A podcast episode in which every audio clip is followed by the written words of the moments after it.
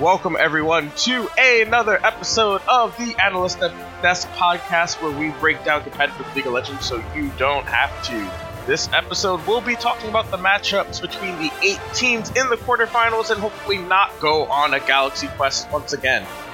The Analyst Desk would like to thank the Shot Caller, Proving Grounds, and the Daily Walkthrough, as well as my patients for making this program possible. Links to our sponsors can be found in the description below, I am your host, Amanda Stevens, and with me tonight is the same crew from the last quest. We have Cole Culture Gibson. Howdy, y'all. Alex Mad Magical Whieldon. I love my tinfoil hat.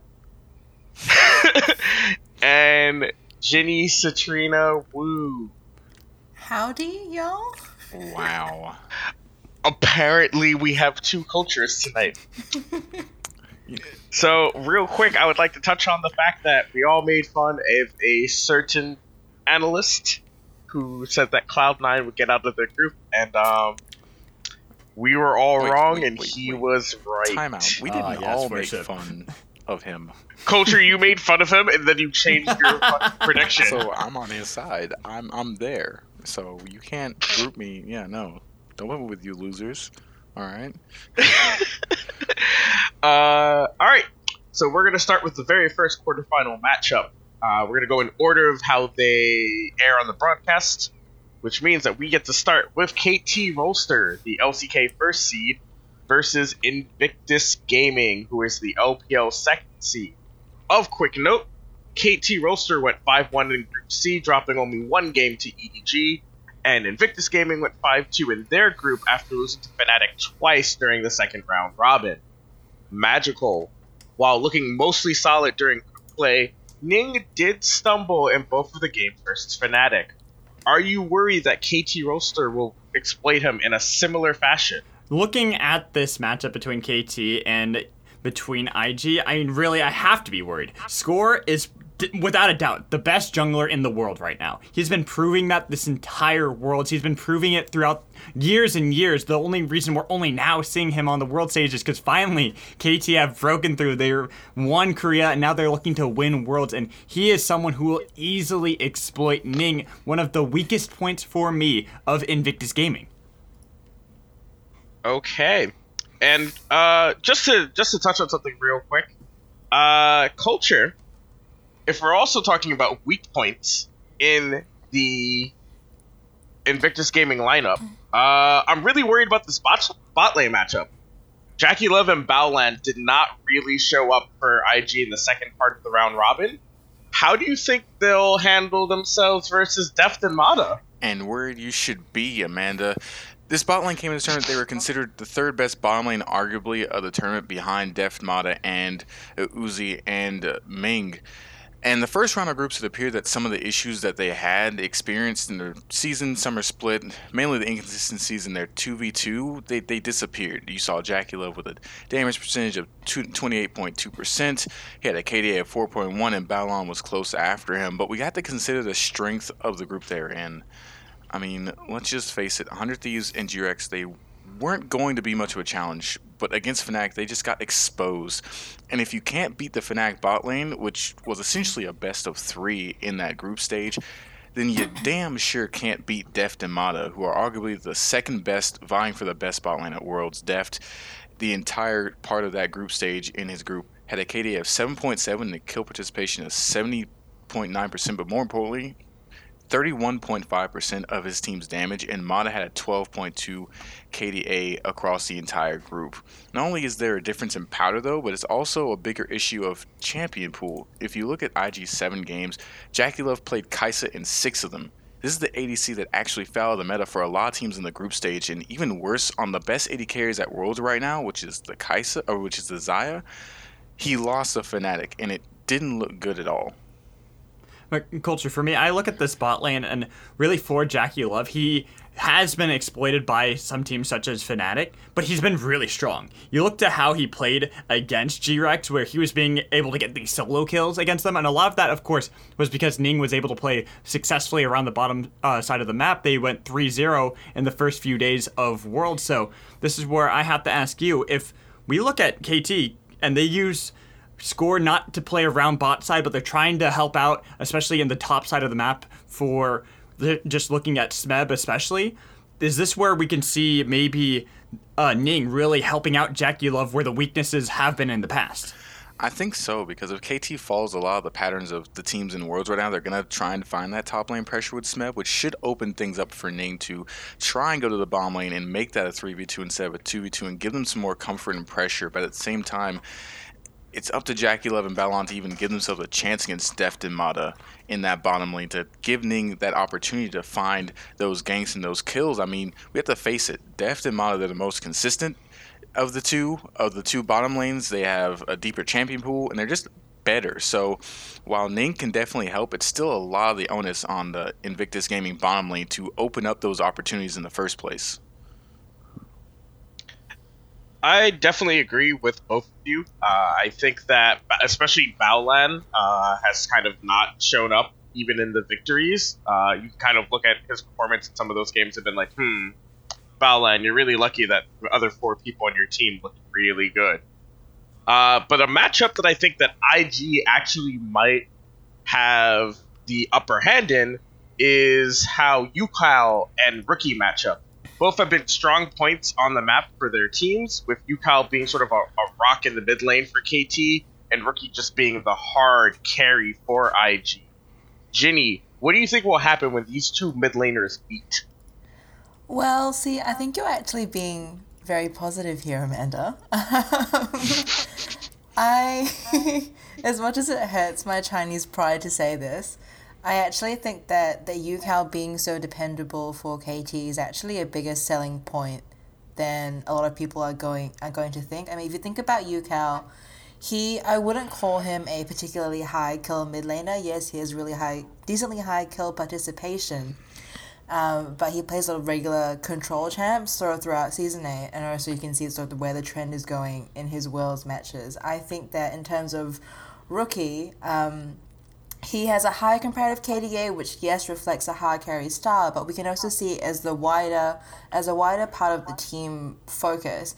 KT have a much higher dragon priority and much higher neutral objective priority, and I feel like KT, at least in worlds so far, they are in positions and have put themselves in positions whereby they can actually frequently take these more important objectives and they also often take the first tower much more often than than IG. I feel like if Rookie really is meant to get ahead and actually execute on the hard carry playstyle, he needs to keep Ucal down in the mid lane. So Ucal doesn't really need a lot of kills or anything like that to actually keep putting pressure on. You can see that in terms of the the score between the two teams just for Worlds, we see that that UK, UCal sorry has higher kill participation and also does surprisingly the same amount of damage percentage that a hard carry mid laner like Rookie actually does in team fights.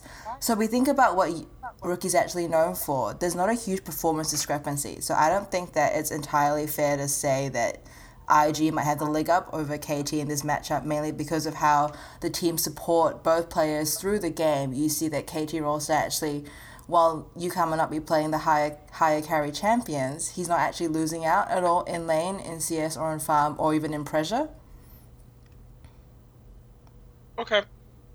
So, comes to our favorite part of the show, where I put a gun to everybody's head. Actually, and going to get you guys to predict the score of the series.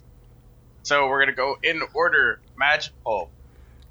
Gonna Who wins the series? Uh, KT's gonna win the series for me. It's I believe gonna be a three-one where Invictus will get one game. Oof. Culture. I believe in the Chinese overlords. No, I have the same score. I, I was really bought into IG in the group stage, but I just, this draw was just so bad for them. I don't think they get over KT. And Ginny, are you are you joining? You joining culture and magical? Are you betraying your country? Yeah, I'm defecting, and now my grandmother's gonna kill me. But um, I'm defecting to the I'm defecting to the Korean side for sure. I am the same as culture. I think that this this this matchup is not the one that I wanted my boys from IG to get, and they're gonna suffer because of it. All right. Well, it's looking a little bit better for China in the next group. Where we're looking at quarterfinals matchup number two. Royal Never Give Up, the LPL first seed, versus G2 Esports, the EU LCS third seed. Quick notes once again Royal Never Give Up went 5 2 in their group, winning a tiebreak for first seed. And G2 Esports went 4 3 in their group after having to beat the Flash Wolves just to get out of the group. In an interview, Hjarnan said that if he got Heimerdinger versus Uzi, he was confident he could beat the Mad Dog. We've seen G2 prioritize the bot lane more during this tournament, and we also know that RNG also likes to play through their bot lane. Culture, what do you think happens when both teams try to coordinate through the bot lane and play the same exact game plan? The thing is, Amanda, see, I admire Hjarnan's confidence. I love it. I love seeing that brazen, no bars held back, that fast and furious, you know, mile high skyrocket he set for himself. But I, I don't believe for a second that RNG is going to deliberately leave up the donger unless they want to try and make a statement against G2, and they won't let G2 even play through their bot lane. You know, while Hjarnan did have success in the group stage, much of G2's game plan was involving the bottom lane it was mainly keeping Hjarnan and Wadid in safer lane matchups that allowed them to either win a lane or at least make it to the 15 20 minute mark, scaling and unscathed. And it showed in the champions they drafted for Hjarnan, you know, the Jhin, the Sivir, the Kai'Sa. And then the, there's a one game of Brand where they tried to give him the carry potential and they lost heavily. So G2 has played around their solo lanes in a one through one composition all groups. We already know the reputation of Uzi and Ming. And if G2 is smart, they will respect that, and Hjarnan will just have to wait for the next international tournament to square off with Uzi. All right, I respect that. Ginny, I'd like to take a look at the top lane for these two teams. Both Wunder and Let Me appear to be comfortable into the Aatrox uh, versus Urgot matchup. So both sides. But where these players deviate is Wunder's willingness to play carries, whereas Let Me is more of a tank player do you think the top lane is going to be a weak point for Royal in this matchup? So, Amanda, I don't think that Royal's top lane is actually going to be a weakness per se. Um, I think it is correct that Let Me plays more tank champions, but he's also definitely playing initiating champs. Like, we see he has a long history of playing champs like Malphite and Ornn. And I know that Wunder has some niche picks like Jarvan, Swain, Irelia, and I guess more high damage champs that Let Me just doesn't play. However, I don't think it's a weak point. It was just his role. That's just what he does. He plays high initiate, high CC champs, and that's okay. And I think it's notable to also say that Let Me doesn't really get target banned. And even though he's just on tanks, we've seen at least in the past week, his damage percentage in team fights is actually just about the same as Wunder's contribution, despite Wunder perhaps favoring dam- champions that do a mm. little bit more damage. They contribute just about the same, I think, in team fights from a damage perspective, despite that perceived role discrepancy. So I think for me personally, the difference is that Let Me will actually bring more than just Wunder's damage potential. If he's just on a tank, he'll bring the CC, you know, he'll bring the control, he'll bring the zoning. So even if Let Me may fall behind, his champions still have that innate ability to actually influence team fights. So I don't think it's a weak point at all for Royal. And I think that's where Royal Never Give Up really find Let Me's niche in this matchup is just the fact mm-hmm. of putting him on the orange, something that once you get past laning phase can impact team fights throughout the mid game. And when you saw G2 play at times where they struggled was when Wunder was getting caught out in those side lanes, dying unnecessarily, being over aggressive. And that's definitely something Royal Never Give Up can exploit just as long as Let Me, in my opinion, doesn't give up early kills in lane and let Wunder and Jankos take over that top side of the map, then they can definitely try and exploit the G2 1 3 1 push and turn it into picks that turn into objectives that can turn into wins and then get them to the next stage. All right. I disagree. I do think that uh, Wunder is definitely more of a power point. We've seen that when he does play into the tank matchup, that he doesn't uh, that he doesn't necessarily just show up, but that he thrives. And you can say that well, here are here's some games where Wunder was XD caught out in a side lane, but only in a few of them where was it like game costing. Uh, usually he gets caught out in a side lane by three people while nothing is taken afterwards. So that's just something mind. Speaking of role matchups, though, I think the junglers are also a pretty interesting look. because on the side of Royal Never Give Up, we have Karsa and MLXG, and for G2, we have the First Blood King Jankos. Uh, Magical, tell me about these and how they're going to influence their lanes. I mean, man, you kind of already said something about Jankos. The First Blood King, Jankos, has been living up to that pretty well this world so far, either first blooding or getting first blooded himself. Always has to be a part of it in some way.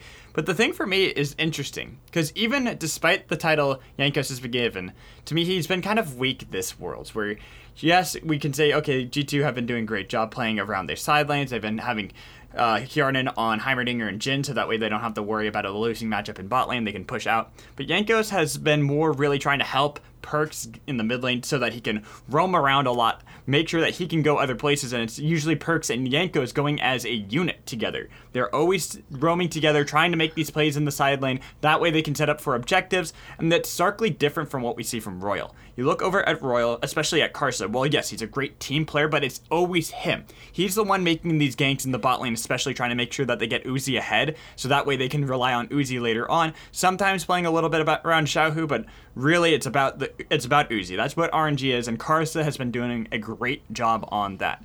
And so that seems like it'd be a good strategy on paper for RNG. They have this idea, okay, we want to play around bot lane, we want to have this team fight oriented comp, but you can't really play that against G2. I was just mentioning how Jankos and uh, Perkz like to kind of roam around together. They like to be as a unit. That way, Wunder, as we were just talking about, can go on split push missions. And if he's going into Let Me, who likes to play a lot more tanks, he's not going to be able to stop Wunder from just winning the game, which we've already seen twice happen from G2, where it's been on Camille just being able to open up the base of whoever it is, because it doesn't matter. That's what they're allowed to do because Jankos and Perkz move as a unit. So for me, this is when I look at the last factor for RNG that they have, and that's MLXG. Because MLXG does play starkly different from how Karsa is. While Karsa is trying to make sure to facilitate his team, make sure they can get to the team fights, MLXG is very, very fast paced. He wants to get these kills early. He wants to challenge Jankos for that first Blood King title. So this is maybe what RNG wants to do when they look at how junglers are going to be. You get someone like MLG who's very fast, very aggressive, so that way you don't have to ever worry about Let Me being on these tanks eventually getting outscaled by a split push menace in Wunder. They can easily start playing around the fact that they've already gotten the side lanes ahead, they've already gotten Uzi a little bit ahead. You look at MLXG, he's getting Nocturne, he gets Kindred, he gets something that can just snowball into the late game like Xin Zhao, and boom, you already have won the game before Wunder is able to take off. And so it's really interesting when I look at the jungle matchups here because I want to see how Royal Never Give Up are going to play. Are they going to play more with Karsa and go for the team fights, or are they going to try to answer answer how G2 are, which is we want to make sure to set up side lanes so that we can have split push. We can go for a one-three-one composition with Jankos having gotten people ahead. So I want that's what I want to see. I want to see how that's going to be, and I think RNG, the best strategy in my mind that they go for, is they actually start MLXG. They don't start Karsa because they try to match Jankos. If it doesn't pan out in the first game, that's when they bring Karsa in and try to play their own style. But in the first game, you really do try to experiment into G2 and see if you can stop Jankos and Perkz from being able to get these side lanes ahead.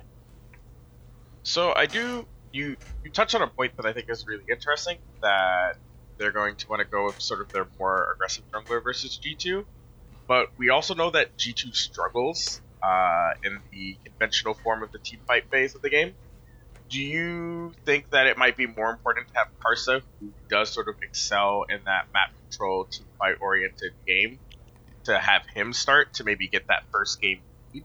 Or do you are you more worried about MLXG and Zhao who sort of linking up these pressure valves uh, in the side lane?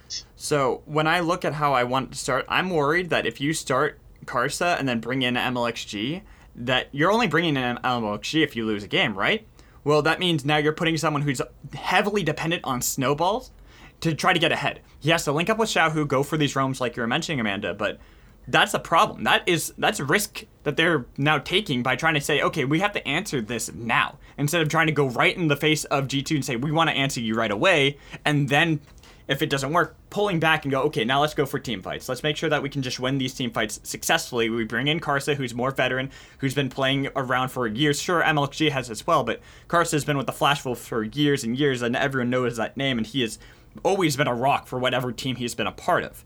So I think that's why you start with MLXG over Karsa, more just because you want to be able to have that backup plan being this is where we all link up together instead of just having MLXG and Xiaohu linking up. All right. So it's our favorite time, culture. I'm I'm I want to have EU pride. I want to believe in euphoria, but I'm gonna have to take Royal Never Give Up here. It's gonna be a three-one. Ooh. Do you think that every game is going to look competitive, or do you just think it's like the one victory they get is the best victory they have? It wouldn't be a classic LPL Europe showdown if it wasn't close games every single one. All right. Ginny, Yeah. you're going with your country this time, not defecting to to Europe as well. Oh hell no! Look, Amanda, I I know I'm Australian, but I've got some dignity. Okay, so I'm gonna pick um, RNG three one as well for the same reasons. culture. It's gonna be close, but I gotta give it to my boys, and I honestly think that they're gonna do great, even against Wunder, which is Amanda's baby. Ooh, That's true. Magical. Are you gonna deviate? Is it is it time to break ranks? So I talked to some people before. I talked to Icer about who he thought was going to win this game, and it kind of convinced me on how I was going to put my vote in. So I went with 3 2 for RNG. Oh. Mm-hmm. Ah. Hmm. I my hopes got up. There was a dramatic pause. I was like, "Oh my god, Magical's about to put the tinfoil hat back on," and then he went straight and narrow. Oh no. He's got a saber for the other side of the bracket. Yep. I, I don't know because he's got his allegiance to Cloud Nine, and then that would mean that we think that. All right, I, sure. Let's see what happens. Matchup number three: Afreeca Freecs, the LCK second seed, versus Cloud Nine NALCS third seed. Afreeca Freecs went 4-2 in their group after coming online in the second part of the round robin, and Cloud Nine went 4-3 in Group B, forcing a tiebreak for first seed in what was called the Group of Death. Both the Freecs and Cloud9 surged in the second half of the round robin. With that in mind, Ginny, which team do you think looked more stable in the group stage overall, and why? Okay, um, so I'm gonna have to give some props to Cloud9, even though it feels unnatural and wrong. Um, so, um, just I think from like a stat perspective, I think you're right that both teams kind of really only switched on on later on. So in terms of consistency, they're both already not quite there. But one thing that really stood out to me about Cloud9 was that they seem to have much sort of higher early dragon early dragon early objective participation. That being said, they're also the team that has less dragons per game in the end. I kind of feel like this is indicative of Cloud9's I, I suppose, shtick, which is that they like to exert early game pressure, but they don't really know how to translate that into the mid, and the late game phases, which is actually where Afreeca and their team comps usually actually want to shine. And also, in terms of just stability, Afreeca tends to perform both about the same, blue or red, but I feel like Cloud9 actually heavy, heavily favors the blue side. Just in terms of, I guess, small things like that, I think Afreeca looks stable or more stable anyway. They dropped their two games early that they dropped, and then they've won pretty much everyone ever since. Cloud9 obviously dropped games at the start and at the end. Granted, they did lose against RNG, which were a super strong team, but they're also really an aggressive team, which I think suggests to me that Cloud9's early aggression or control doesn't really stack up well in the long run. And those mistakes against a team like Afreeca, which has done really well in the LCK, even though they might not be the most consistent, where they have experience dealing with teams that can't close or can't follow through, I think you can't make those kinds of mistakes against Afreeca. So for me, Afreeca's overall performance more stable, and I think that Cloud9 is going to suffer because of it.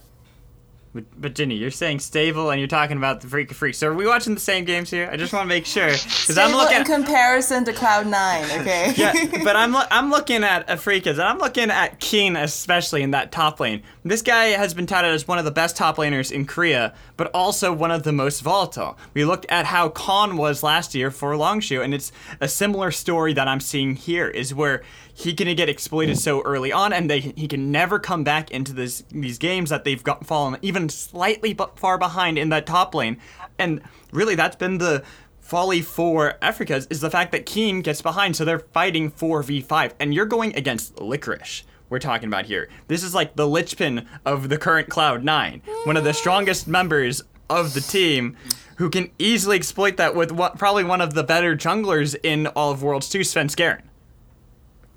I think you're putting a little bit too much there on Licorice and Svenskeren as a duo. I know that Kenny's not the strongest top laner, I agree, but I'm talking just about stability in just the past couple of matches, and in terms of, I suppose, the, the differential between the objectives that both teams pick up slash drop slash discount, and I really just feel like overall, stats wise, Afreeca's more balanced. All right, that's that's fair if they're if we're just talking the the stats aspect of the overall team play Mm-hmm. uh, through the group stage. Magical, this is your team, hmm but we're gonna go back on us. We're gonna go back into the jungle. Okay. Both teams have two junglers with them at Worlds. Do you think that C9 plays Blaber at all this series? And looking on the other side of the coin, what about Mowgli? We saw him once in groups versus Phong Vu. What conditions do you think uh, there has to be for the freaks to bring him? So, looking at both themes, we got Blaber, we got Mowgli. If we're focusing on Cloud Nine first, why would they bring in Blaber? So, honestly, I think Svenskeren's been playing out of his mind this Worlds, and he has been one of these guys I've been looking at like, oh my god, he is doing so great. So, it's almost hard to imagine that they bring Blaber in unless they want to change up their style a little bit. Because Blaber and Sven Svenskeren are pretty similar. The only difference is Blaber's a little bit more aggressive early on than Sven Svenskeren, so he tries to go for some cheeky plays that might be a little bit more risky, but they have the high reward of trying to get a lane snowballing right away. So if they feel like they really do need to do that, especially against Kuro in the mid lane, that way they're helping out Jensen if he's playing something still like Zilean or Galio, which I really still expect Jensen to just keep playing unless Kuro wants to take away those two, which I'd be surprised. That's when you bring Blaber in. Otherwise, it's going to be Svenskeren going the whole way home. Just really ride that through because he's been playing great on anything that you can put him on. His Gragas has always looked good, even back in spring.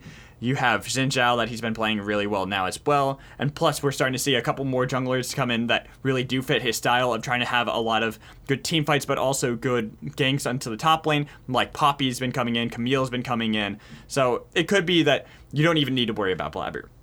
But now going over to Afreeca's. Mowgli, we only saw once this world so far.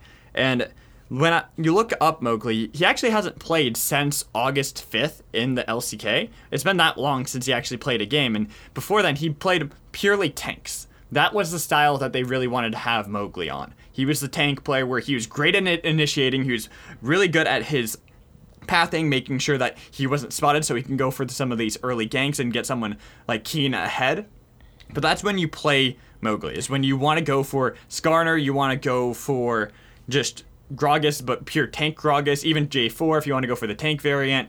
You want something that can initiate really well, but also absorb all the damage. But that's not how Afreeca's have been playing right now. Spirit's been playing a lot more of these aggressive style junglers, much more the bruiser style with Olaf, Camille's, and Zhao, where he can initiate, go deep into the enemy lines, but then he has the backup of Kuro on Galio, which has been one of their favorite pairings, is Camille and Galio, where they can easily go dive into the backline. It reminds me a lot of how Cloud9 like to play because they love to go for the dive, dive, dive composition with Nocturne, Galio. You get Hecarim in there, Kaisa, Alistar. Everyone's just going into the backline. So these two teams like to play a similar style. And that's going to be hard for honestly more cloud nine just like Ginny was saying it's really when you look at stats that's kind of how it dictates what you're going to think of the matchups. So on paper Afreeca's should be the better team but it is cloud nine we're talking about. They do like to go for some crazy things. The Zilean now coming back in which i would be hard pressed to see actually not be banned. If Afreeca's don't ban Zilean, they are just disrespecting Jensen at that point, and I think they should be slapped around a couple times for it, learn their lesson, and say, okay, now we have to ban that because otherwise we're not going to be able to stop uh, Svenskeren or Blaber, depending if they want to go Blaber, because they do like to have Blaber in when they have Jensen on Zilean, because that even more facilitates Blaber to go very aggressive, make these high risk plays that he likes to do. All right. Now, I know I usually go to Magical for the tinfoil hat take. But Culture, NA Pride, what are the win conditions that we need Cloud9 to hit for them to make the first World semifinal berth? All right, so my turn for the tinfoil hat. Putting on the tinfoil hat. It's a little bit tight for my big brain, a little bit spiky as well. I can't tell if I'm wearing a tin hat, uh, the the hat Magnetos from X Men, or a crown of thorns, but I'm gonna work with it anyways. So for Cloud9, they only have two win conditions. It's simple. It's stay true to Cloud9 and let Licorice do work. What kept Cloud9 alive in Group B was a combination of unique picks, a unique team composition, and a fast-paced, aggressive playstyle that featured Licorice. Now, Licorice in my mind, has cemented himself so far as one of the best, if not the best, top laner from the West. Not only was he able to dominate Let Me, Cabochard, and then keep pace with, and in some ways outperform CuVee with the world's buff. Now, here's some quick stats as well. He was he led in XP, gold, and CS difference at 15 on average, and was ahead in CS at 15 42.9% of the time in his group in the group stage. So Cloud9 they have to continue to give Licorice priority. And it's consistent with how all three Western teams that made it out have played. They've given their top laners the lead, giving them the ability to lead the charge and absorb pressure, which freed up the rest of the map to play in their opponent's face. And then the icing on the cake is to keep Svenskeren on the Rift. I don't want to see Blaber start in the quarterfinals. That's keyword start. I know Cloud9's strategy is to swap players out, you know, and mix and match the pieces when things aren't going well, but let Sven start, and if he falters, then put Blaber into a more aggressive playstyle. And then if they can create their own leads like they did in groups, it's just as simple as Sneaky said it. Just fight, man. Just fight at every single turn, and most of the times with those leads, they get the win. Okay. Ginny. Yep. It's time for your prediction. Well, my prediction um, is going to be that Afreeca takes it, but it's going to be 3 2. So it's going to be a close one because I, I definitely agree with Magical. Um, on paper, my dudes are on top, which is what my my main talking point was, but it's consistency. Yeah. All right, Magical. Uh, let me let me see if I can see into the future. You have three one cloud nine. You have the three, right? oh. Is it zero? Oh, Three come on. zero. Let's go, Cloud Nine. Oh, get out of my house. oh man. Culture, are you are you equally big brain? Are you ready to take another quest through the cosmos? I mean, I, I, I just took off the tinfoil hat because it was hurting. It, it, was- it literally used up all my brain power. I, even I can't go that far. I think it's going to be Cloud 9 for sure, but a 3 2. Let's all settle down. 3 2 Cloud 9 go into the semifinals. Mm. oh man, you're you're no fun. But at least at least you went with my with my cloud nine, so I can't I can't be too mad. Now, the very last quarterfinal matchup Fnatic, EU LCS's first seed versus Edward Gaming, the LPL third seed. Fnatic exited their group uh, as the first seed after two back to back wins over IG, and EDG was the second seed of their group after TL stole their chance to contest KT for first seed. The last time Fnatic looked this dominant was back in 2015. Magical. Time for the tinfoil hat. You know, Culture took it off, said it hurt his brain a bit, but we know that you like I left that. a little blood on it. I'm sorry.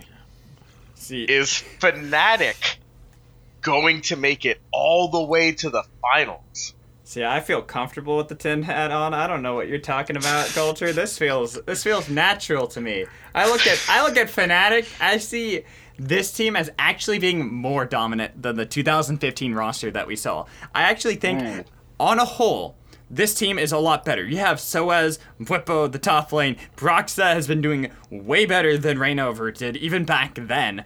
And just has been so much more aggressive. He's been ma- able to make these plays that can get Caps ahead, and Caps himself looks way better than Febiven did, even back in his heyday. Where how aggressive Caps has been able to play and be able to facilitate that aggression of Broxah as well has been working perfectly. And Rekkles has been just continuing to grow as a player. Where sure he had the time off this year, but that really did help him kind of get back, get grounded, and see how he can improve, and it really start popping off. The only downside of this team is the fact that they don't have Yellowstar. I think if they still had Yellowstar, that this would be the dynamite team. But Hylissang has been doing all right. He's gotten a couple what they call Hylissang moments where he goes a little bit too far with nobody to follow up behind him and he dies by himself and leaves Fnatic in a 4v5 situation. So that's why I said on a whole, most of Fnatic is much better than the, what they were back then.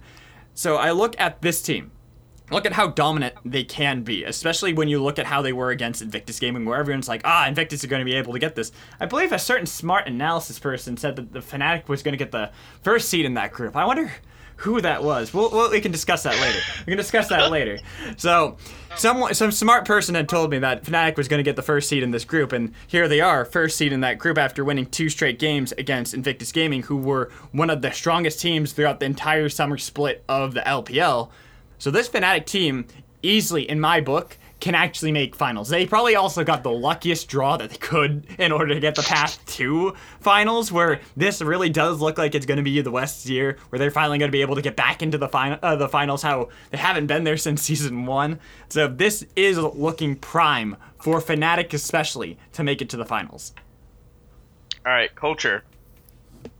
You know, we've heard this. We heard this great story just now about you know the return of Fnatic, the return of the West to the finals is EDG that team to play spoiler to its coming home?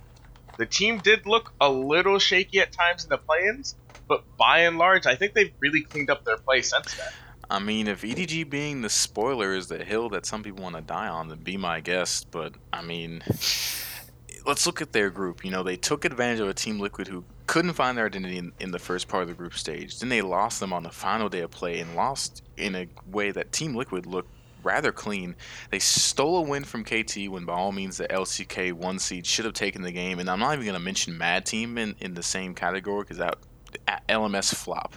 Uh, I think they did clean up their play a little bit, but really their big issue is relying a lot on Scout to almost carry them.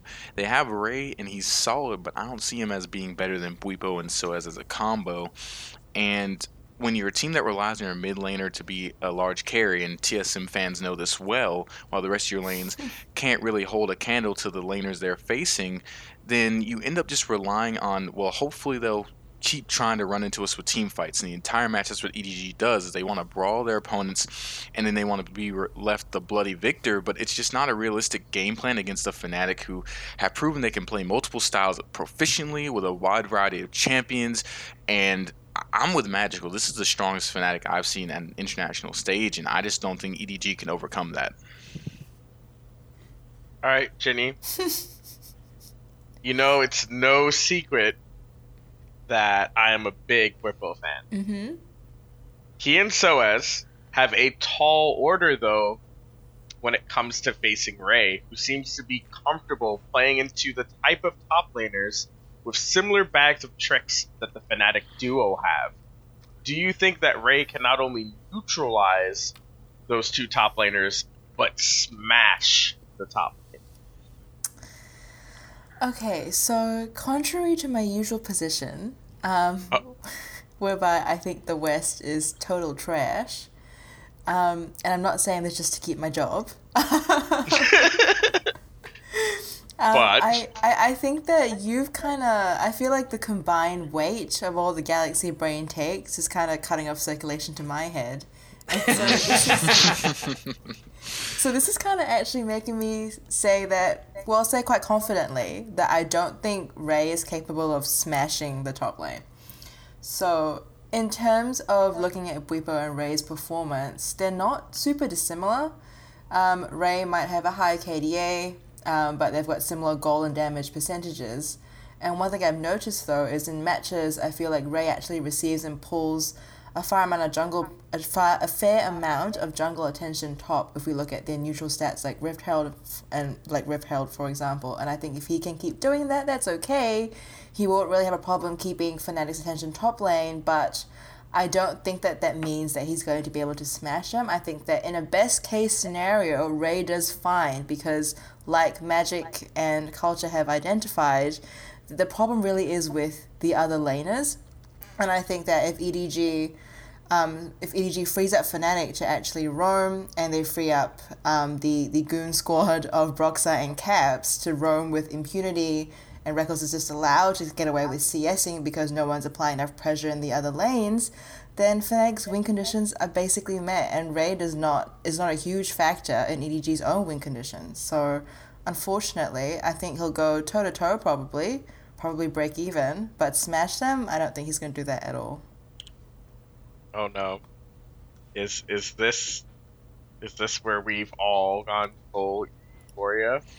Um, Culture, please, culture, speak speak reason. I mean, I think I'd be a fool not to say Fnatic's gonna win this, but I wouldn't say I've got full euphoria. It's just Fnatic's a good team. Uh, everyone recognizes it. They're gonna win this one. I'm gonna say it's gonna be a 3-1. Uh, But don't put me under the euphoria banner yet, please. Don't do that to me. I still have NA family to take care of. But but culture, the the way you were talking about this uh Fnatic team, it uh sounds like you've got the winning worlds. No.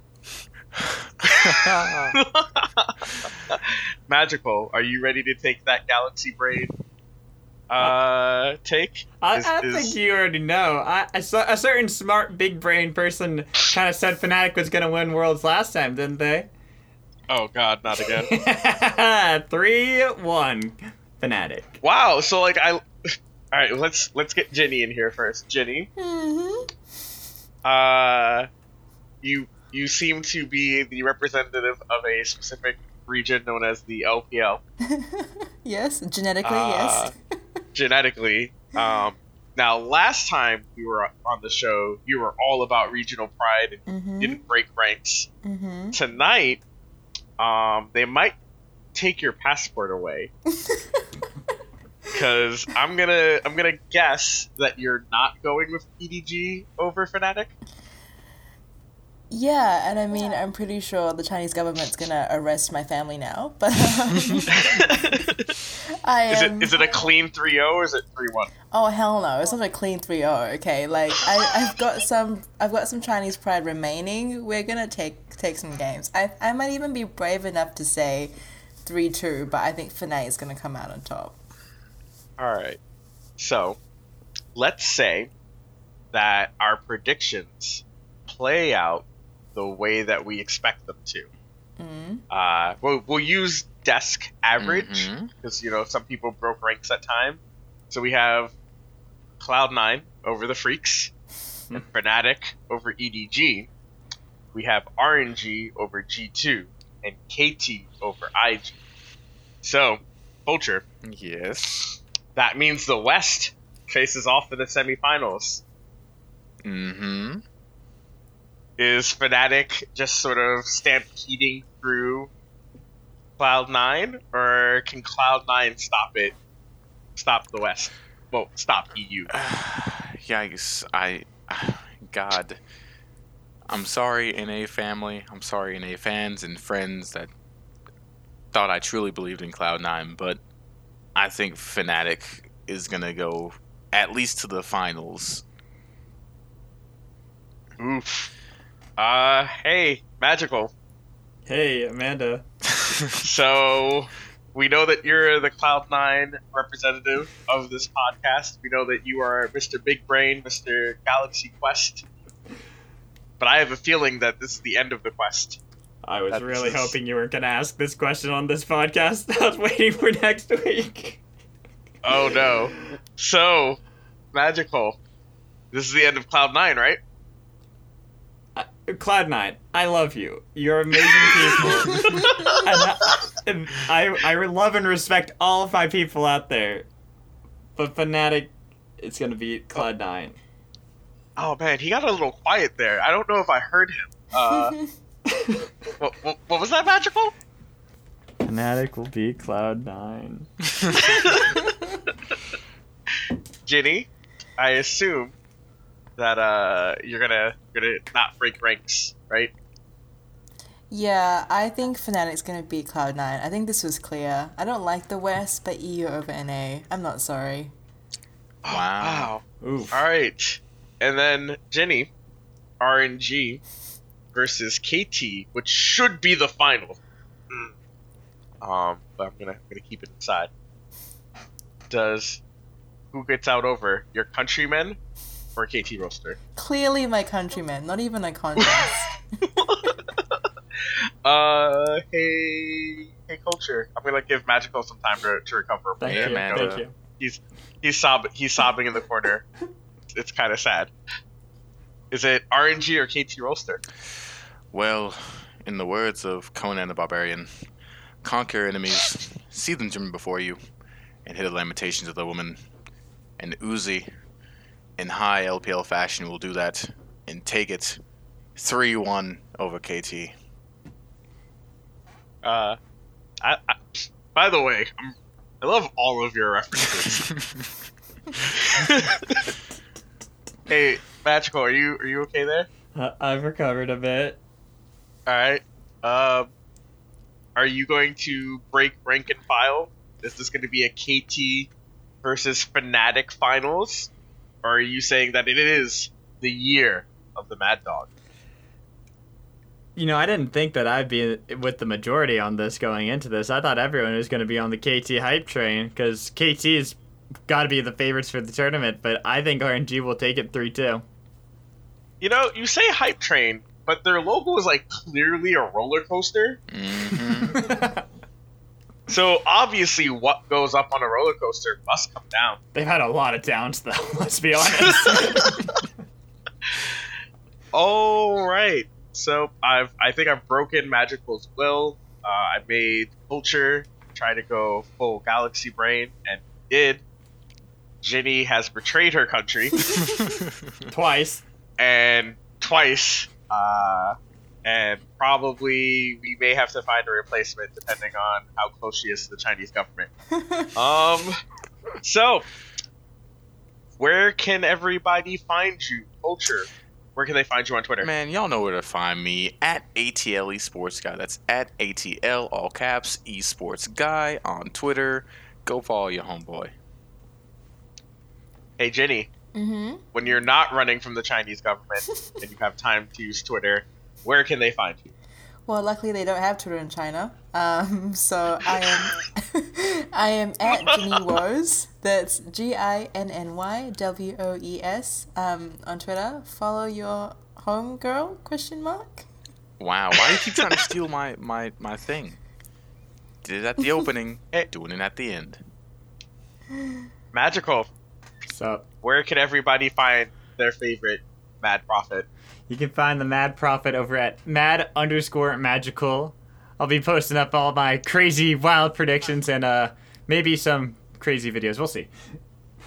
All right, and as you guys know, you can find me at Amanda T N Stevens. And unlike the last episode, we now have a po- we now have a Twitter too. It is Woo. at the underscore analyst desk, where you can find great content like the mental breakdown, where we break down the matches of the day in 60 seconds, and sometimes you can see what happened inside the magical house, where he is wearing a tinfoil hat, and there was something like math. I, um, Is Cloud Nine a? I think there was a paper that said, "Is Cloud Nine a I submarine?" I believe there was even a B movie script piece in there a little bit somewhere. Nah, I don't know what you're talking about. Definitely not. But if you guys want great, quick, bite-sized esports content, you should definitely be checking out the underscore analyst desk on Twitter.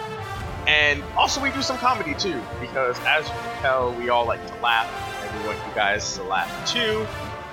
Uh, until next time, remember to drink the tears of your enemies.